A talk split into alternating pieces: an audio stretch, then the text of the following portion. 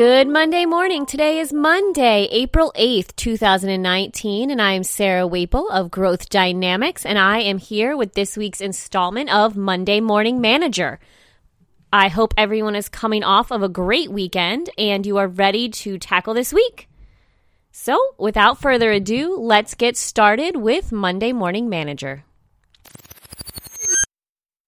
Symptoms Elizabeth had just gotten the call every salesperson hopes for each day. A target account in her territory reached out and asked that she come right away to help them with a big problem. Elizabeth felt sure that winning the project was just a matter of not making a fatal mistake. Her competitive fires were stoked and her confidence was at an all time high as she made the appointment to be there three days later. Despite the repeated requests for her to drop everything else she had going on, Elizabeth held firm and kept the date she asked for at the onset of the conversation. She had seen this movie before, so this time she was determined to keep her emotions under control and the prospect on a leash instead of running headlong into another disappointment. Diagnosis like many less disciplined salespeople, Elizabeth's emotions and inability to control them led her down this road many times before, only to find out she had been taken down the path to nowhere.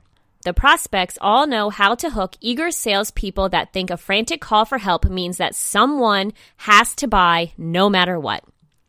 We need to place an order right now, and price isn't an issue were the line she had fallen for early and often in her career. And Elizabeth made a commitment to learn that lesson once and for all after spending a commission she hadn't earned yet. So whenever she encountered what sounded like a bluebird opportunity, Elizabeth stopped long enough to assert control over her emotions and the process.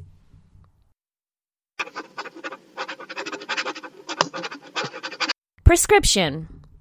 By forcing herself to ask questions where perhaps she didn't want to hear the answer, Elizabeth was able to get the prospect to discover how much they really did need her help. The questions she employed helped the client figure out how expensive it really had become to do business with the competitor. The one that promised everything was no problem. Instead of rushing in with a demo or presentation full of surefire features and benefits, Elizabeth controlled the entire process, made sure she followed the rules of engagement, and did not agree to a deal that wasn't in the best interest for her firm. Phrases like, help me understand, and what do you see as the best timeline allowed the prospect to give her the information she needed to make sound business decisions. She had been right. Elizabeth ended up getting the order because she had made sure she didn't screw this one up by going too fast. Critical thinking. Can you think of one situation where you should have slowed the process down before moving forward? Would your outcome have changed had you slowed down to speed up? The drill. Starting the drill this morning are the final thoughts, and I pulled these from the interwebs. Building business is like the race between the hare and the tortoise. Steady consistency tops erratic speed. And now you know what to do here. Please send us your three items from last week. How did you do with them? Did you hit your goals? Did you fall short? Are we reevaluating those goals to make sure we have realistic goals? And this week, please share your top three goals and how you plan to use growth dynamics, tactics, and what you plan to do to accomplish those goals. As always, the Growth Dynamics team is here to help you with your goals.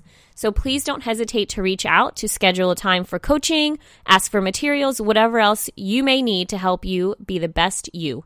Have a great week, and we look forward to talking to you next week.